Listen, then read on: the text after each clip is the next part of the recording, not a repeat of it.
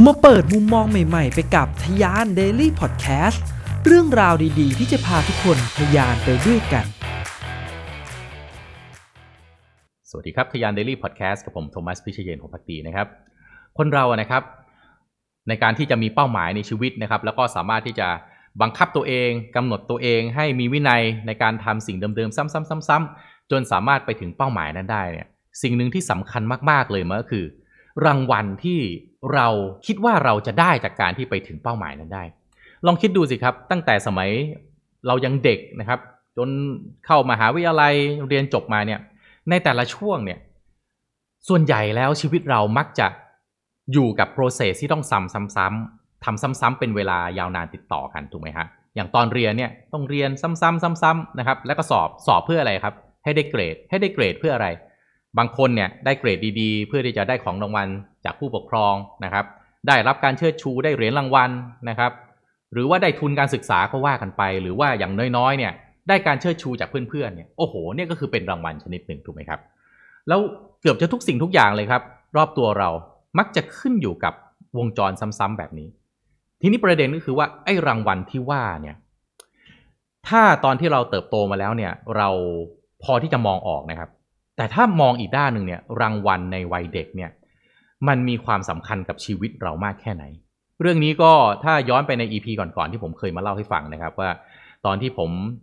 อายุยังน้อยนะครับไม่รู้จักคำว่าการทำงานนะครับ ก็รู้ว่าคุณพ่อคุณแม่ต้องทำงานนะก็เหมือนคุณผู้ฟังทุกท่านแหละนะครับ เราก็จะเติบโตมาด้วยการเห็นผู้ปกครองของเราเนี่ยนะฮะต้องไปทำหน้าที่ทำงานนะครับ หารายได้เข้ามาจุนเจือ เราไม่เข้าใจหรอกว่าจ่ายค่าเทอมเนี่ยมันเป็นภาระหนักอึ้งขนาดไหน เราอยากจะได้จักรยานสักคัน อยากจะซื้อของเล่นสักอันเนี่ยมันเป็นภาระอะไรขนาดนั้นเลยหรือเปล่านะครับจนเราเติบโตขึ้นมาเนี่ยเราก็เริ่มที่จะเข้าใจเรื่องของกลไกทางเศรษฐศาสตร์มากขึ้น รู้แล้วว่ามันมีอ่าอยากจะได้อะไรก็ต้องเอาเงินไปแลกจะได้เงินมาก็ต้องทำงานแลกนะครับนี่คือกลไกทางเศรษฐศาสตร์แบบคร่าวๆ ไม่ต้องไปเรียนทฤษฎีอะไรแต่อย่างใดแต่ว่าสิ่งหนึ่งนะครับ ที่ผมคิดว่ามีผลมาก ๆ เลยนะครับ ก็คือรางวัลในวัยเด็ก ลองมองย้อนกลับไปครับว่าในสมัยที่คุณเป็นเด็กเนี่ย คุณเคยทำอะไรแล้วมันได้รางวัลบางอย่างเนี่ย แล้วมันยังจำได้ถึงทุกวันนี้ ผมตอนที่อายุไม่มากนะฮะอายุตอนนั้นอยู่ประมาณสักมต้นเนี่ยนะครับก็ไปทำอาชีพแรกนะฮะอาชีพแรกก็เป็นพนักงานเสิร์ฟนะฮะก็อย่างที่เคยเล่าไปนะครับ จริง ๆ ไม่จะเวลามองรวมๆเนี่ยมันก็เหมือนผมเป็นพนักงานเสิร์ฟอะแต่จริงๆแล้วเนี่ยตำแหน่งเป็นจริง ๆ เป็นแค่เด็กเดินนะฮะก็มีหน้าที่ นะฮะเวลาที่อาหารออกจากครัวเขากดกลิ่งเรียกปั๊บเด็กเดินอย่างผมที่ยืนประจำอยู่หน้าครัวก็ต้องเดินไปยกถาดนะฮะแล้วก็เอาถาดเนี่ยเดินเดินเดินเดินว่าไปเสิร์ฟที่โต๊ะนะครับแล้วก็สวนอาหารก็ใหญ่มากเลยเป็นใหญ่เป็นตารางกิโลเมตรเลยนะครับซึ่งก็ไม่แปลกเพราะว่ามันสมัยนั้นน่ะนะฮะเวลาทำสวนอาหารนะฮะใหญ่ๆเนี่ยมัน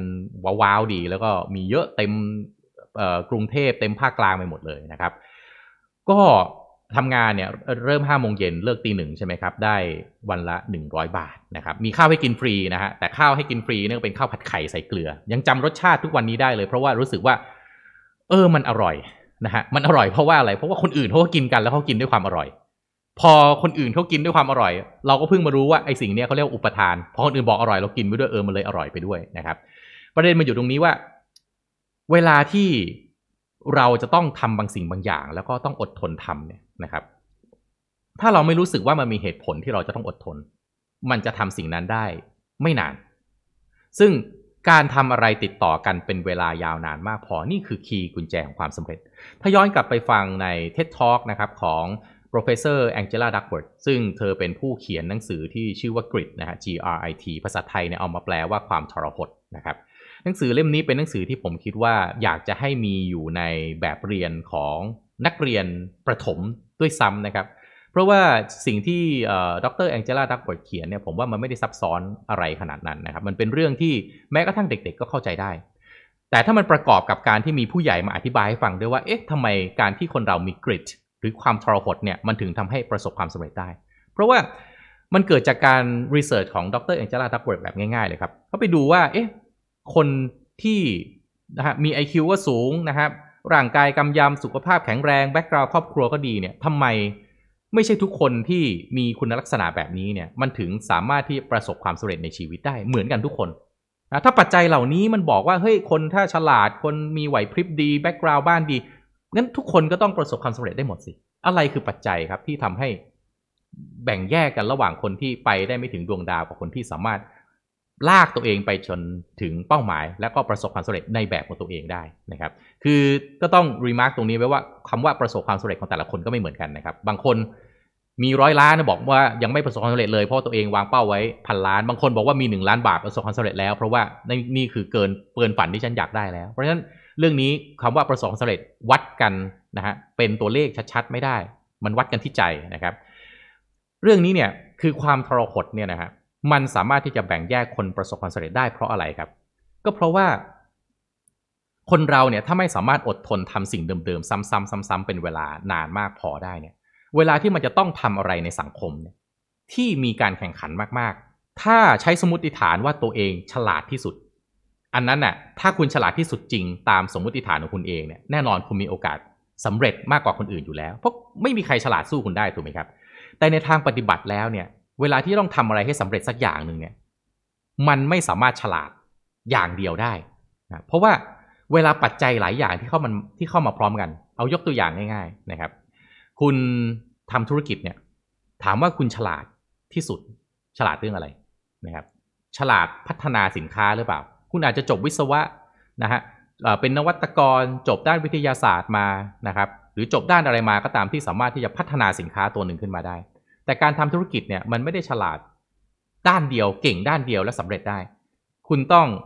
รู้ตัวเลข คุณต้องรู้เรื่องการขาย คุณต้องรู้เรื่องบัญชี รู้เรื่องบริหารคน ไหนจะรู้เรื่องภาษีอีก นี่พอฉลาดต้องถามว่าคุณฉลาดได้ครบทุกด้านจริงหรือเปล่า มัน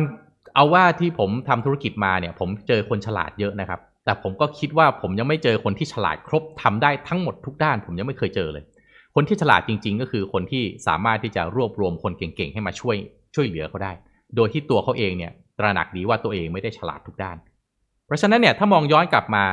ในหลักการที่ว่าความทรหดมันเป็นประเด็นที่สำคัญมากๆ ที่จะลากคนหนึ่งให้ไปถึงเป้าหมายได้เนี่ยการที่เขาได้เรียนรู้ว่า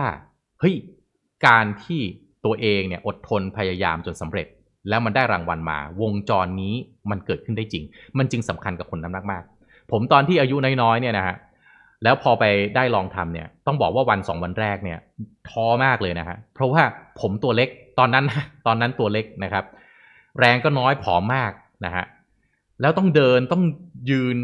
ตลอดห้าหกชั่วโมงไม่มีให้นั่งนะครับนะฮะแล้วก็ต้องเดินไปเดินมาเดินไปมาตลอดเวลาเนี่ย เอาตรงๆถ้าพูดตรงๆ ผมก็ย้อนถามตัวเองเหมือนกันว่า เอ๊ะ เรามาทำอะไรอยู่นะฮะ คืออยู่ที่บ้านนั่งๆนอนๆเฉยๆเกมก็มีเล่นนะครับ อยากได้อะไรก็พอจะได้ในระดับหนึ่งอะนะฮะถึงแม้จะไม่ได้ร่ำรวยอะไรขนาดนั้นก็ตามเพราะจริงๆผมมีทางเลือกนะนะครับที่จะไม่ทำก็ได้อะนะฮะแต่ผมได้เรียนรู้นะฮะวันสองวันสามวันผ่านไปทำไปเรื่อยๆ ได้เห็นคนที่เขาอดทนนะครับเป็นตัวอย่างว่าเอ้าทำไมเราทำสองสามวันแล้วเราก็แบบท้อถอยละในขณะที่เพื่อนคนอื่นทำมาเป็นปีครับเป็นหลายปีด้วยเขาจะไม่เห็นรู้สึกอะไรเลยอะเราก็อดทนพยายามทำไป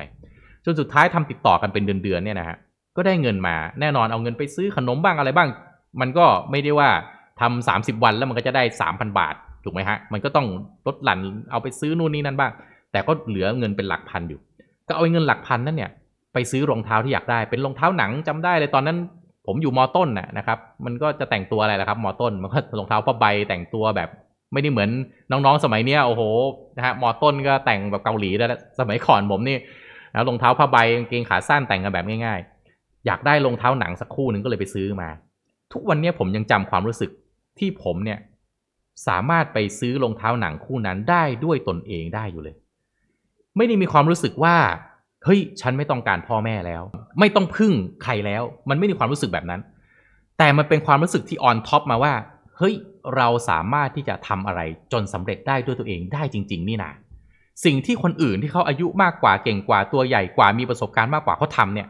เราก็ทำได้เหมือนกันถ้าเราอดทนพยายามมากพอไม่ล้มเลิกไปซะก่อน ผมยังจำความรู้สึกที่ผมได้รองเท้าคู่นั้นมาไว้ในมือได้นะครับ ทุกครั้งที่ได้มองมันเนี่ย ผมเห็นอะไรรู้ไหมฮะผมเห็นว่าตัวผมเอง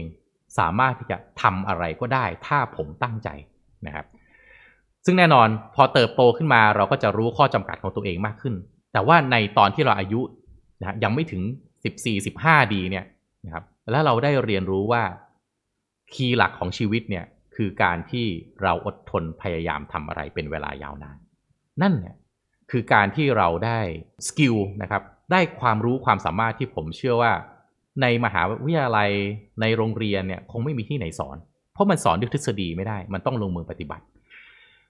ฉะนั้นไอการที่ให้คนคนหนึ่งเนี่ยได้เรียนรู้นะครับว่าตัวเองสามารถทำอะไรได้มากมายมากกว่าที่ตัวเองคิดนัก โดยเอาความรู้ความสามารถนี้ไปใช้ในแง่บวก อย่าเอาไปใช้ในแง่ลบทำให้ชีวิตตัวเองมันดีขึ้น มีความมั่นใจเพื่อที่จะทำให้วันหนึ่งเนี่ยที่เราต้องเจอกับอุปสรรค เจอกับการนะฮะรังแก เจอกับสิ่งที่เราไม่ไม่พึงที่จะต้องไปเจอมันเลยนะครับ ไปเจอกับสังคมแย่ๆเนี่ย อย่างน้อยเนี่ยมันยังคง self-esteem ความยอมรับนับถือในตัวเองเอาไว้ได้ ซึ่งผมเชื่อว่าเรื่องนี้เป็นเรื่องสำคัญมากๆเลย ที่จะทำให้คนคนหนึ่งเนี่ยเติบโตขึ้นมาได้ อย่างมีคุณภาพ เรื่องนี้ผมไม่ได้ชมตัวเองนะครับ คือคำว่าอย่างมีคุณภาพเนี่ย มันก็แตกต่างกันไป บางคนเนี่ยนะฮะถ้าคำว่ามีคุณภาพเนี่ยอาจจะบอกว่า เอาว่าเรียนได้ 2.5 ขึ้นไปก็มีคุณภาพแล้ว บางคนเนี่ยต้องบอกว่าต้องได้เกียรตินิยมนะถึงจะมีคุณภาพ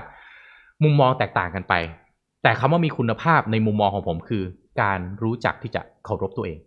มีความยับยั้งชั่งใจในการที่จะไม่ทำอะไรที่มันเป็นสิ่งที่ผิดนะครับแล้วก็รู้จักที่จะแบ่งปัน รู้จักที่จะช่วยเหลือคนอื่น ตามความเหมาะสมที่เป็นไปได้ ไม่จะเป็นจะเป็นคนดีโอ้โหรักษาศีลห้าได้ทุกวันร้อยเปอร์เซ็นไม่เคยรังแกใคร ไม่เคยพูดโกหก ไม่เคย ทำร้ายคนอื่นเลยนะฮะอันนั้นก็เรียกว่าเป็นผู้ทรงศีลเป็นพระอรหันต์มาเกิด ซึ่งแม้แต่ตัวผมเองก็คงไม่ใช่ ก็คงไม่ไม่ไม่สามารถที่จะเอามาสอนใครใด ๆ ได้นะครับ แต่ประเด็นของผมใน EP นี้ก็คือว่า การยอมรับนับถือตัวเอง และสามารถที่จะบังคับตัวเองทำสิ่งเดิมๆ ซ้ำๆๆ ๆ ติดต่อกันเป็นระยะเวลายาวนานมากพอจนไปถึงเป้าหมายได้ นี่แหละ คือสิ่งที่สำคัญที่เราทุกคน ควรจะพยายามมีแล้วก็สร้างให้คนรุ่นใหม่ สามารถมีสิ่งเหล่านี้ได้ด้วย ขอบคุณสำหรับการติดตามนะครับ แล้วมาพบกันใน EP ต่อไป สวัสดีครับ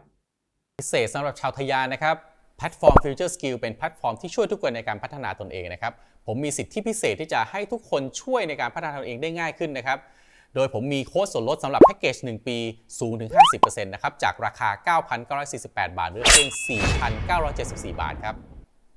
และสำหรับคนที่ทำธุรกิจนะครับ ผมมีโค้ดส่วนลด 100 บาทนะครับ ในแพลตฟอร์ม The Vision by Future Skill ซึ่งในนั้นมีคอร์สที่ผมพัฒนาร่วมกับ Future Skill ก็คือ Leadership Under Crisis ด้วยนะครับ โค้ดส่วนลดนี้สามารถที่จะเอาไปใช้กับคอร์สอื่นที่อยู่ใน The Vision ได้เช่นเดียวกันนะครับ สิทธิพิเศษโอกาสดีๆ แบบนี้อย่าพลาดกันนะครับทยานเดลี่พอดแคสต์พอดแคสสาระน่ารู้ และเรื่องราวพัฒนาตนเองให้ดีขึ้นในทุกๆวันสำหรับคนทำธุรกิจกับผม โทมัส พิเชย